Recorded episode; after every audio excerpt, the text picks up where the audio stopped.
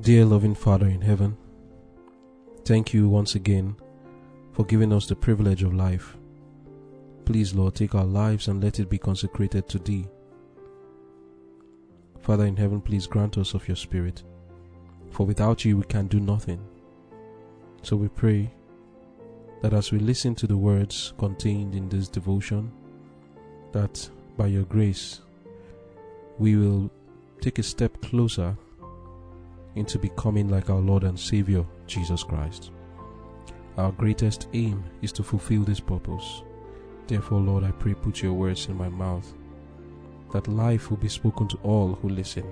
In Jesus' name I've prayed. Amen. Conflict and Courage, March 1. Seven short years.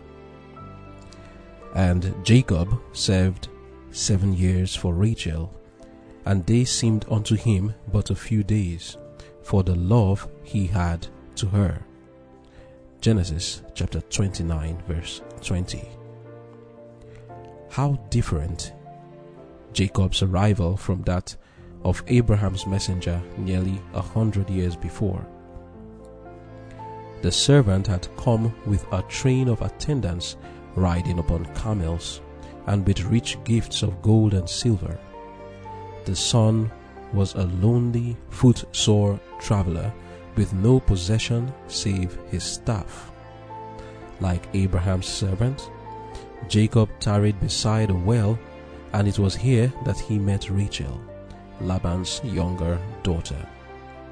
Though he came portionless and unattended, a few weeks showed the worth of his diligence and skill, and he was urged to tarry. It was arranged that he should render Laban seven years' service for the hand of Rachel. In early times, custom required the bridegroom, before the ratification of a marriage engagement, to pay a sum of money or its equivalent in order property, according to his circumstances to the father of his wife. This was regarded as a safeguard to the marriage relation. But provision was made to test those who had nothing to pay for a wife. They were permitted to labor for the father whose daughter they loved, the length of time being regulated by the value of the dowry required. When the suitor was faithful in his services and proved in other respects worthy, he obtained the daughter as his wife, and generally the dowry which the father had received was given her at her marriage. The ancient custom, though sometimes abused, as by Laban, was productive of good results. When the suitor required to render service to secure his bride, a hasty marriage was prevented, and there was opportunity to test the depth of his affections as well as his ability to provide for a family. In our time, many evils result from pursuing an opposite course. It is often the case that persons before marriage have little opportunity to become acquainted with each other's habits and disposition, and so far as everyday life is concerned, they are virtually strangers when they unite their interests at the altar. Many find too late that they are not adapted to each other, and lifelong wretchedness is the result of their union. Amen. The title of our devotion for today is Seven Short Years, and we left off with Jacob seeing a vision from heaven where God promised him to be with him, and he also promised to gave God a tenth of his increase. Now, Jacob continued his journey till he reached his uncle's house, Laban, uh, the same area where his uncle lived in Bethuel. And just like it was in the past, where Eliezer was sent by Abraham to look for a wife for his son Isaac, Jacob came here for the same purpose to look for a wife for himself, but in a different fashion not in the same fashion Eliezer came. But there are things that we will notice in this Jacob's sojourn. and lessons that the Lord would want us to learn. Just as we read now, we saw that Jacob chose for a wife, a wife for himself, which was Rachel, and he was supposed to work seven years for Rachel. And the Bible says that those seven years seemed to him very short. Why? Because of the love that he had for Rachel. And there are lessons that we can learn from here. Why did Jacob have to have these seven years of working?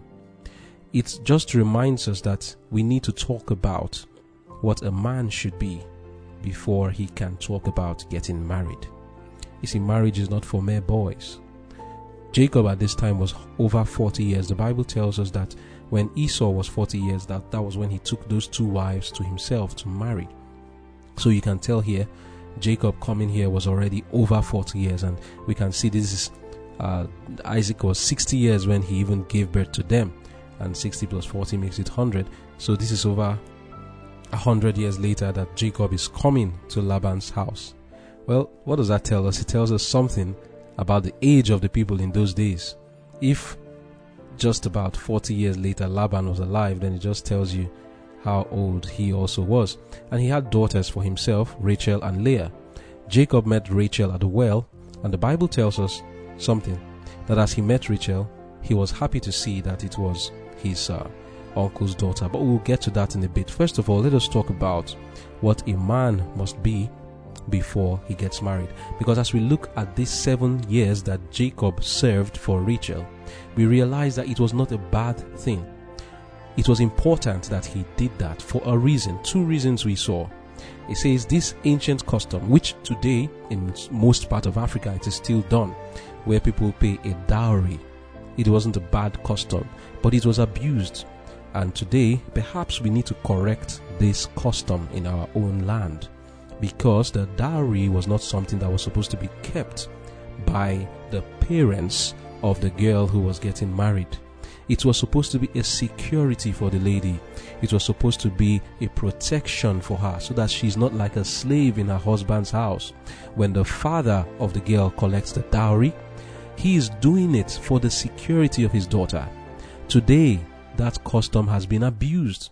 Many parents are like Laban. What did Laban do with that dowry? He sold his daughters, and many daughters are being sold today. Later, a time came when Jacob had to leave Laban's house, and the comment of Rachel and Leah shows exactly what I am saying. A time came when Laban and uh, Jacob they didn't have a good relationship again, and Jacob had to leave.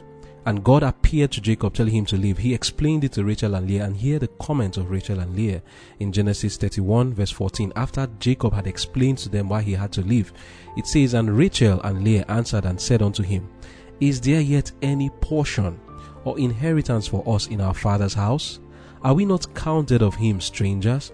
For he hath sold us, and has quite devoured also our money for all the riches which God had taken from our father, that is ours and our children's. Now then, whatsoever God has said unto thee, do. This comment by Rachel and Leah is pointing to the dowry. The dowry that Jacob worked for seven years, which Laban collected. It was supposed to be given to Leah and Rachel. In fact, he worked another seven years. You get he he walked, and this money was supposed to be for Rachel and Leah as a security to security to them. Like we read, it says in early times, custom required a bridegroom before the ratification of a marriage engagement to pay a sum of money or its equivalent in other property according to his circumstances to the father of his wife. This was regarded as a safeguard to the marriage relation. Fathers did not think it safe to trust the happiness of their daughters to men who had not made provision for the support of a family. If they had not sufficient turf, thrift, and energy to manage business and acquire cattle or lands, it was feared that their life would prove worthless. But provision was made to test those who had nothing to pay for a wife. They were permitted to labor for the father whose daughter they loved, the length of time being regulated by the value of the dowry required. When the suitor was faithful in his services and proved in other respects worthy, he obtained a daughter as his wife. Now listen, he says, and generally the dowry which the father had received was given her at the marriage. In the case of both Rachel and Leah, however, Laban selfishly retained the dowry that should have give, been given them. They referred to this when they said just before the removal from Mesopotamia, he had sold us and had quite devoured also our money. End of quote. That is from Patriarchs and Prophet, page 188, paragraph 3. So here is something we learn concerning marriage. It is a good custom that the man has to pay dowry. And when he pays that dowry, what is now wrong, what that we see today, is that the parents keep the money. And that is where you are now selling your daughters. I know this kind of thing sounds startling, but then we are coming to the Lord. What do we expect? We don't come to the Lord expecting that we are going to remain the same. We're learning every day. And it's our duty to make changes where we see that these changes need to be made. If we're not making changes in our lives, then what are we saying? Are we righteous? Do we know everything? We ought to be open to learning and make these changes. A lot goes wrong in the way we do things. Some people don't even require a dowry, which makes men to behave in a way that is irresponsible. They don't care for the woman. And then when the dowry is paid, some parents do not give it to the wife and making her to be penniless in her husband's house. And then it, it causes a problem for her because it seems as if she was sold and the man feels like I own you. You get that kind of, the Lord tried to avert this by ensuring that the man shows that he's able to take care of a family.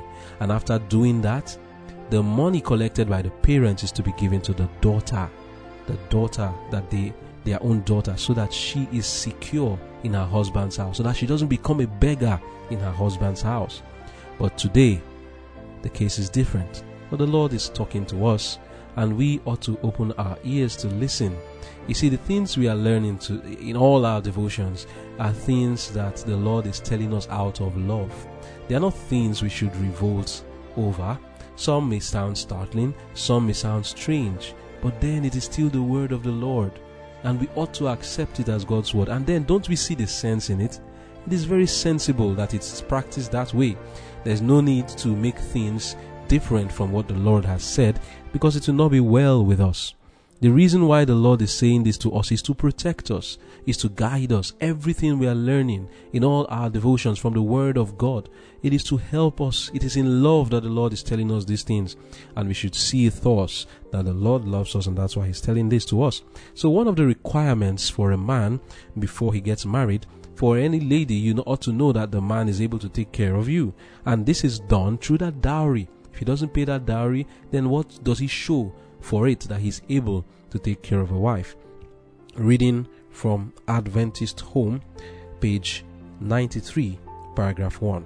It says, No man is excusable for being without financial ability.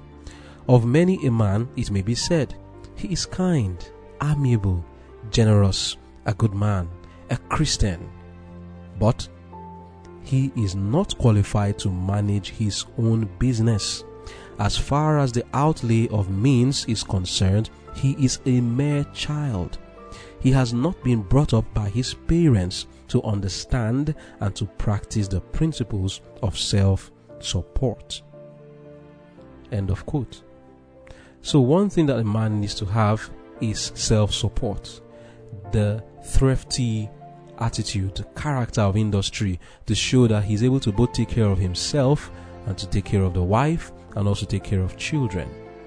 And they, and uh, Jacob proved this. He was a hardworking person, and it could be seen that he was able to take care of his family.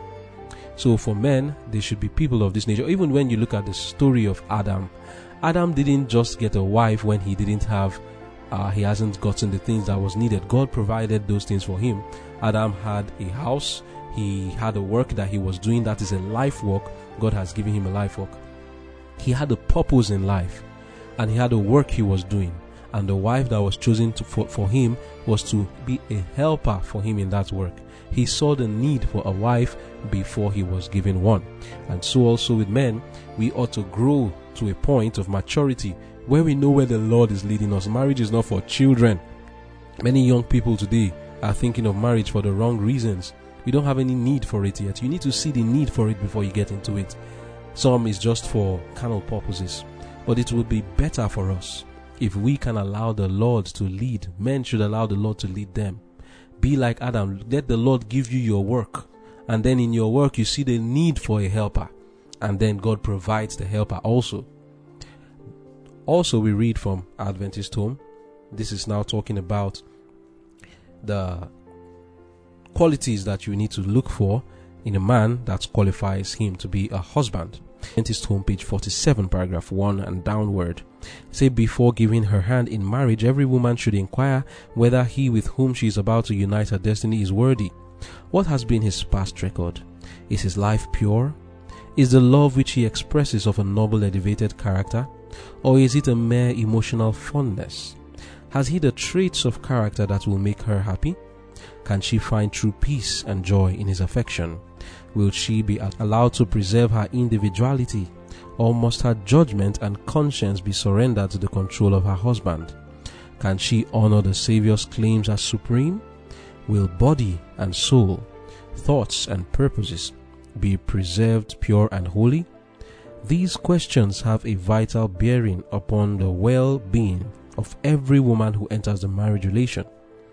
Let the woman who desires a peaceful, happy union who would escape future misery and sorrow, inquire before she yields her affections Has my lover a mother? What is the stamp of her character? Does he recognize his obligations to her? Is he mindful of her wishes and happiness? If he does not respect and honor his mother, will he manifest respect and love, kindness and attention toward his wife? When the novelty of marriage is over, Will he love me still? Will he be patient with my mistakes? Or will he be critical, overbearing, and dictatorial? True affection will overlook many mistakes. Love will not discern them.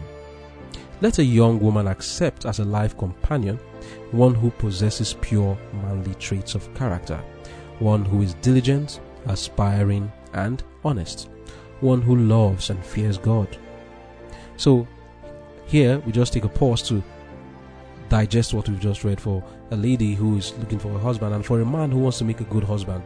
These are the things you should be asking yourself. You need to ensure that your relationship with your parents is in such a manner that you can say to yourself and you understand, I am doing my duty.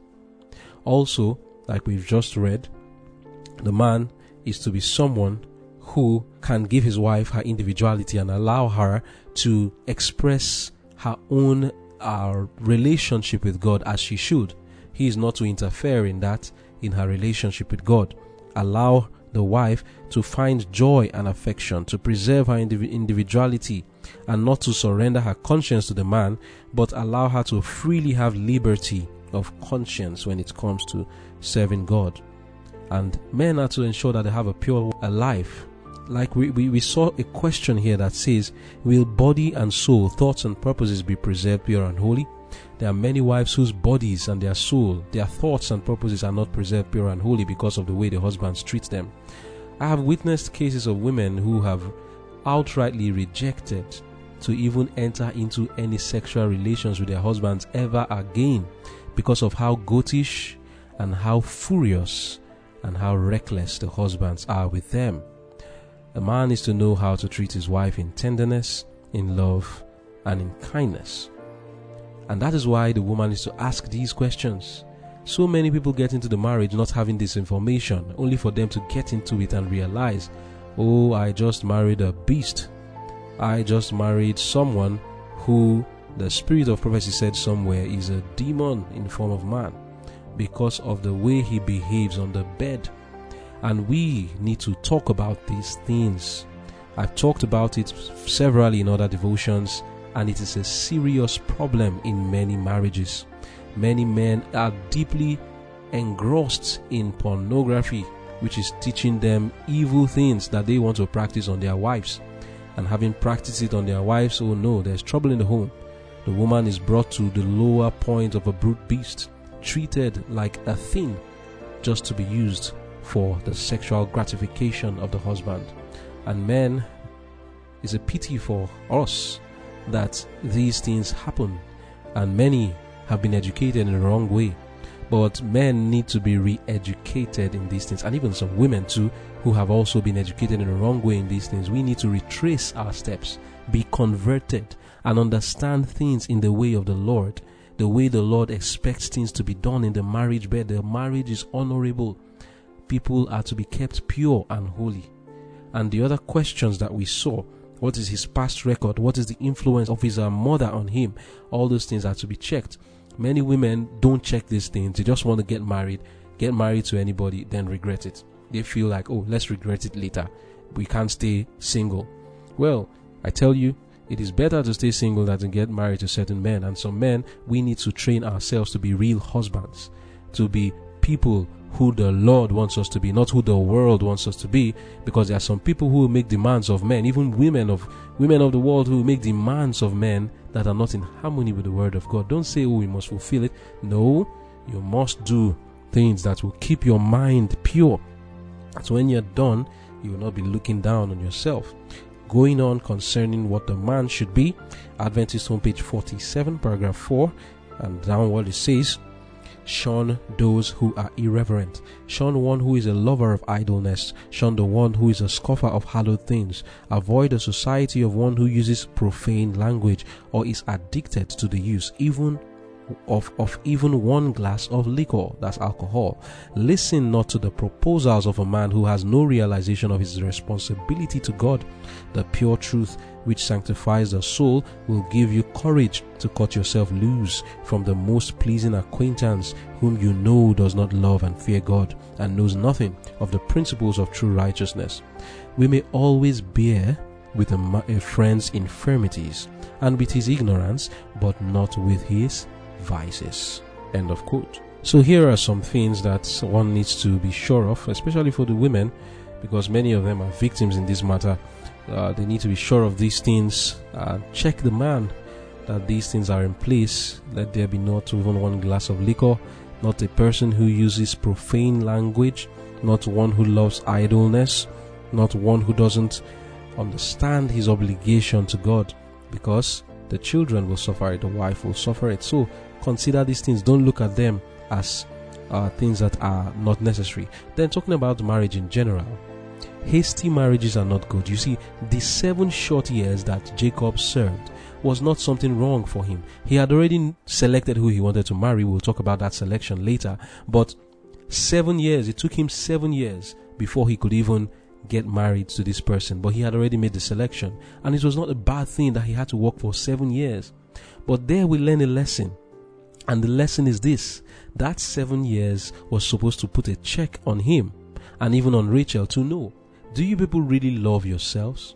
If in that seven years you cannot bear with each other, it shows you that you are not even ready for marriage.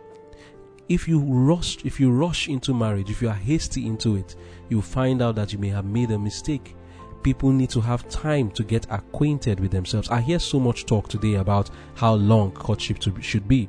Well, I'm not giving any time for how long courtship to, should be, but we see this seven years of Jacob telling us something. It's telling us a lesson that even though you have known, oh, this is the person I want to marry, be careful not to rush and go in a haste to marry the person. You need to check yourself to know, ah, do I really love this person? can I really continue? You see, what we read saying here in Conflict and Courage, page 66, paragraph 4, it says, This ancient custom, that is when the man has to work, though sometimes abused by Laban, was productive of good results. So, what were the benefits of this long time of courtship? There it says, when the suitor was required to render service to secure his bride, a hasty marriage was prevented and there was opportunity to test the depth of his affections as well as his ability to provide for a family. So, three benefits of this. Firstly, a hasty marriage is prevented. Secondly, the man is tested to see do you really love this lady? If you can waste wait seven years, then we know you do love her, your affections are real. It's not just a crush that you have. And thirdly, it shows whether you have the financial ability to take care of the lady. But the major thing I see there, somebody may even have the financial ability, and uh, the main thing that the, the, this seven years will do is to check the depth of the affection because it's not everybody who is in Jacob's shoes who had just a staff with him. Some people already have all the money. So, what is the seven years doing? It's helping to see do you really love this person? Because if you are walking by feelings, just as you feel, oh, I want to marry this person, the next thing you are into it. And that's why it is good that time is given for one to test himself to know whether they really love the person. So it, helps to know whether people are also compatible with themselves. Reading from Adventist homepage 83, paragraph 2, it says, It is often the case that persons before marriage have little opportunity to become acquainted with each other's habits and disposition. And so far as everyday life is concerned, they are virtual strangers when they unite their interests at the altar. Many find too late that they are not adapted to each other, and lifelong wretchedness is the result of their union. Often the wife and children suffer from the indolence and inefficiency or the vicious habits of the husband and father.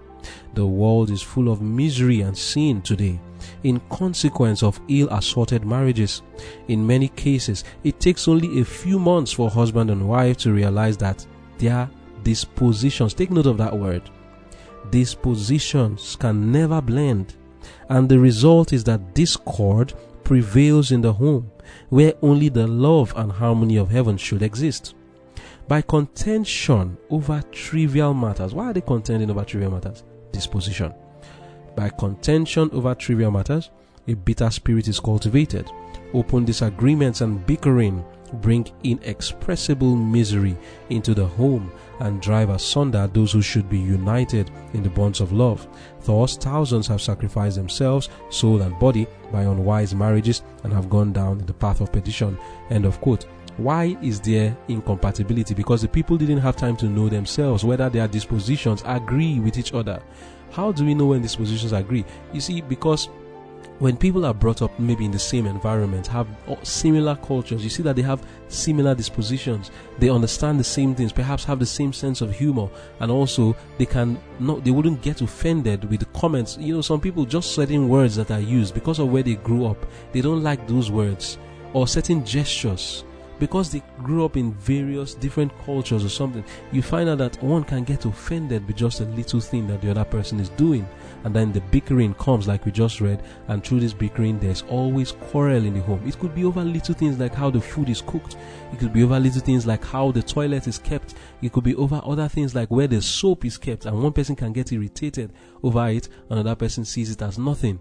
All these little things it is important that people have time to understand each other's dispositions so that they don't have contention over trivial matters and then a bitter spirit is cultivated. This is the reason why those time that time we won't look at it as a long time. The title of our devotion is seven short years. We shouldn't be in a haste to marry that time of waiting, that time of courtship, which should be conducted in the right way. There was something I mentioned before about a happy marriage. In a happy marriage, kind words are to be used. We are to speak loving, tender words in the marriage. But take note, not in the courtship. You are not to go around in courtship using those words that will evoke emotions in you that will lead you into almost getting romantic and then getting into foreplay and then you lead yourself into sin be careful in courtship not to do that. Some people are afraid of having this seven short years of courtship, and the reason is because they say, Oh, if we take it too long, we are going to sin. Eh, Jesus said, Whosoever lusted after a woman in his heart, whosoever lusted after a woman in his heart has already committed adultery with her. You won't say, Oh, because I cannot hold myself, let me rush and get married. You are just bringing two evils upon yourself. Because when you enter into that hasty marriage, you will realize things that you did not realize before getting married, and you will now be trapped in a marriage that you shouldn't have been in. During your courtship, hold yourself. You don't have to sin. Jacob waited seven years. You don't hear about him sleeping around with Leah and Rachel. Many people today say, "Oh, I can't wait one year because oh, I because they're in a hurry to have sex." Come on, we need to hold yourself. We need to hold ourselves. Don't don't be in a hurry to have sex. hold on and follow the time that you are supposed to and uh, understand the other people's disposition the other person's disposition understand the person's nature let there be time given so that you don't enter into a hasty marriage this was seven years for jacob but it was short in his eyes. It was short in his eyes. And that is what it should be for many today. And as I was saying earlier, these seven years of, uh, I'll call it courtship, is not to be a time when you are putting yourself in danger zone, where you are doing things you should not do, going into a room alone, when you know you you you and this person already have affections expressed to each other, and then uh, making comments to each other that will arouse sexual romantic feelings reserve those things for marriage because when you do it in courtship, you are tempting your soul, and in doing that, you may fall into sin. So, that is what people are trying to avoid when they rush into marriage. But you are bringing worse evil upon yourself when you rush into marriage. Hasty marriages are to be discouraged. There needs to be time for both parties to understand each other, to know their dispositions, and blend with each other before getting into marriage. In Adventist Home, page 84, paragraph 2, we read, Many marriages can only be productive of misery, and yet the minds of the youth run in this channel because Satan leads them there, making them believe that they must be married in order to be happy, when they have not the ability to control themselves or support a family. Those who are not willing, take note, those who are not willing to adapt themselves to each other's disposition so as to avoid unpleasant differences and contention should not take the step. But this is one of the alluring snares of the last days in which thousands are ruined for this life and the next. End of quote. So, even if even if people don't have the same disposition, if you are not willing to adapt, that is, in marriage, yes, adaptation. Adapt to the other person's the other person's disposition. If you're not willing to do that, then people shouldn't get married. Now, in these seven short years of Jacob, which is like courtship, we need to be careful the kind of things that are done. Like I said earlier, that's what the seven court, seven short years is about. How do you conduct yourself? Jacob never did you hear of him doing things that are for the marriage relation in these seven short years. He respected himself, and we also are to respect ourselves during the time of courtship. Some may say, Oh, it's difficult. Maybe you've made mistakes. Then correct yourself maybe you didn't know before. There are there are comments that causes this problem. Sometimes when you when you are telling yourself, I'm not saying it's wrong, but in courtship when people are saying, "Oh, I love you, I miss you," all those things. Well, I'm not saying it's wrong, but many times those things can arouse feelings. If you are sincere, you find out they arouse feelings in you that are drawing you in a direction you should not go. You should be careful about such comments. Reserve it for when you get married. Be careful how you release your affections during the time of courtship because this is where what people are really afraid of and we must guard ourselves on this matter. Guard your heart because it will cause a problem. But that the solution to it is not to go into hasty marriage because that's some people's solution. They feel oh i don't want to sin. Let me hurry up and get married. No that's not the solution. Many marriages are wrecked because of that hastiness so let us go back to the story of jacob and we see when jacob served these seven years for uh, rachel it looked to him but a very short time but then there are other lessons that I want us to just look at in this Jacob story. You see, unlike his father, Isaac, I don't see where Jacob is asking God concerning the person he wants to marry. When Eliezer came to that well, he prayed, and the Lord showed him who it was that he wanted to marry. But in this case of Jacob, that didn't look to be the case. As we read the story of Jacob, Rachel, and Leah, it seems that it wasn't the choice of God for Jacob to marry to marry Rachel. Rachel later we will find out was an idolater. And if he was left in if she was left in the house of Jacob because of his love for her, he overlooked many things. And not only that, he would not even notice it. Rachel stole her father's idols when they were leaving the house. She stole them.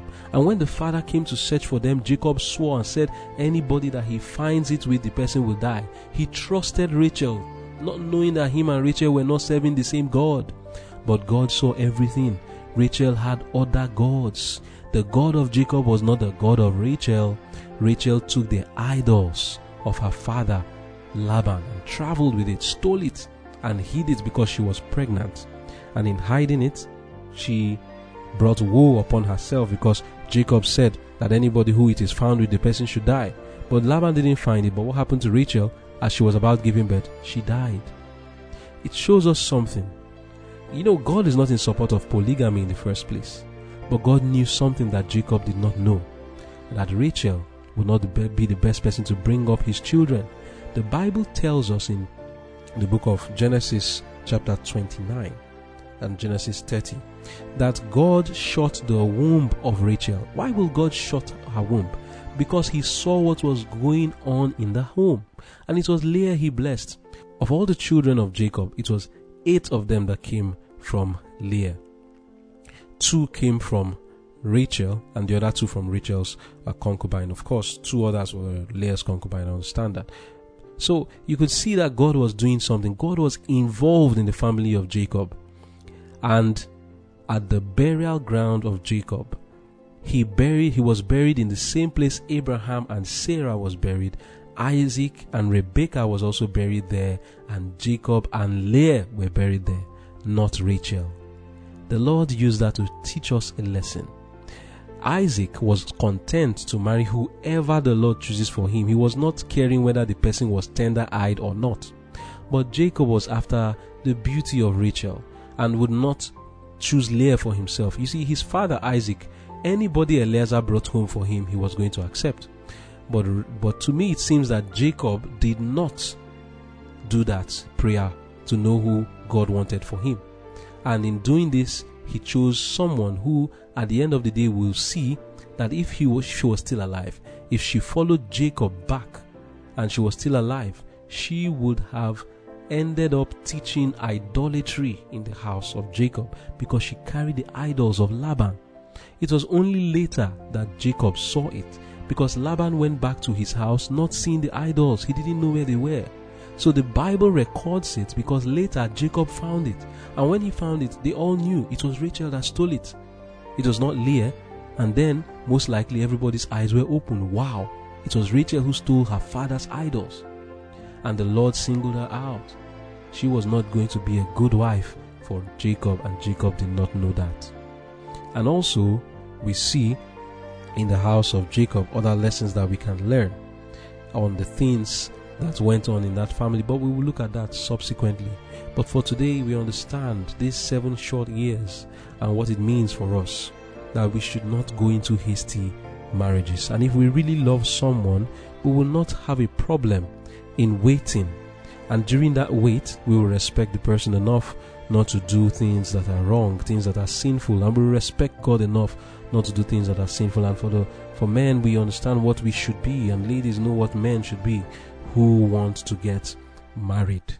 I pray that the Lord will grant us greater understanding, and for those who are preparing to get married, that the Lord will open the ways for you to make you to be exactly what God wants you to be as a man, that He will provide so that you can be that thing you need to be. And by the way, I need to say this. And when the Lord is saying you should be, you should have money, it doesn't mean you have all the world. Jacob, sorry, Joseph, the husband of Mary, the mother of Jesus, was not such an affluent person. There are people who are industrious. It doesn't mean you have all the world. No, don't get it wrong. It doesn't mean the man must be so rich, but he must be hardworking and provide for the family the basic necessities. Not talking of luxury now, basic necessities to be able to provide food, clothing, shelter, and comfort as much as he can. Not that the comfort must be the highest one, no, but the basic things that are enough for someone to survive. So no one should feel jittery now, feeling like, oh, you must have all the money as in so rich before you get married. No. But basic necessities, if you can take care of yourself, you can put food on your table, you can rent a house for yourself and do all that, then you're ready financially. But then one must check himself spiritually to know whether you are ready. Has the Lord been leading you? Has He given you your life work? Also, have you overcome your defects, not all of them, at least the ones we read. Not somebody who takes alcohol. You understand your responsibility towards God. You are not an idle person. You have you are working on your your character. Then, as a man, you know, okay, the Lord is working on me, and I think I will make a good husband. May the Lord give us the grace that we will grow to be the people that He wants us to be. Let us pray.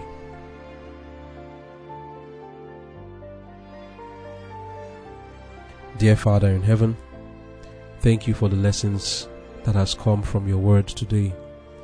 We pray, Lord, that you give to us grace to put these things in practice. There are men and women today who are planning to get married. Many are disregarding these important instructions.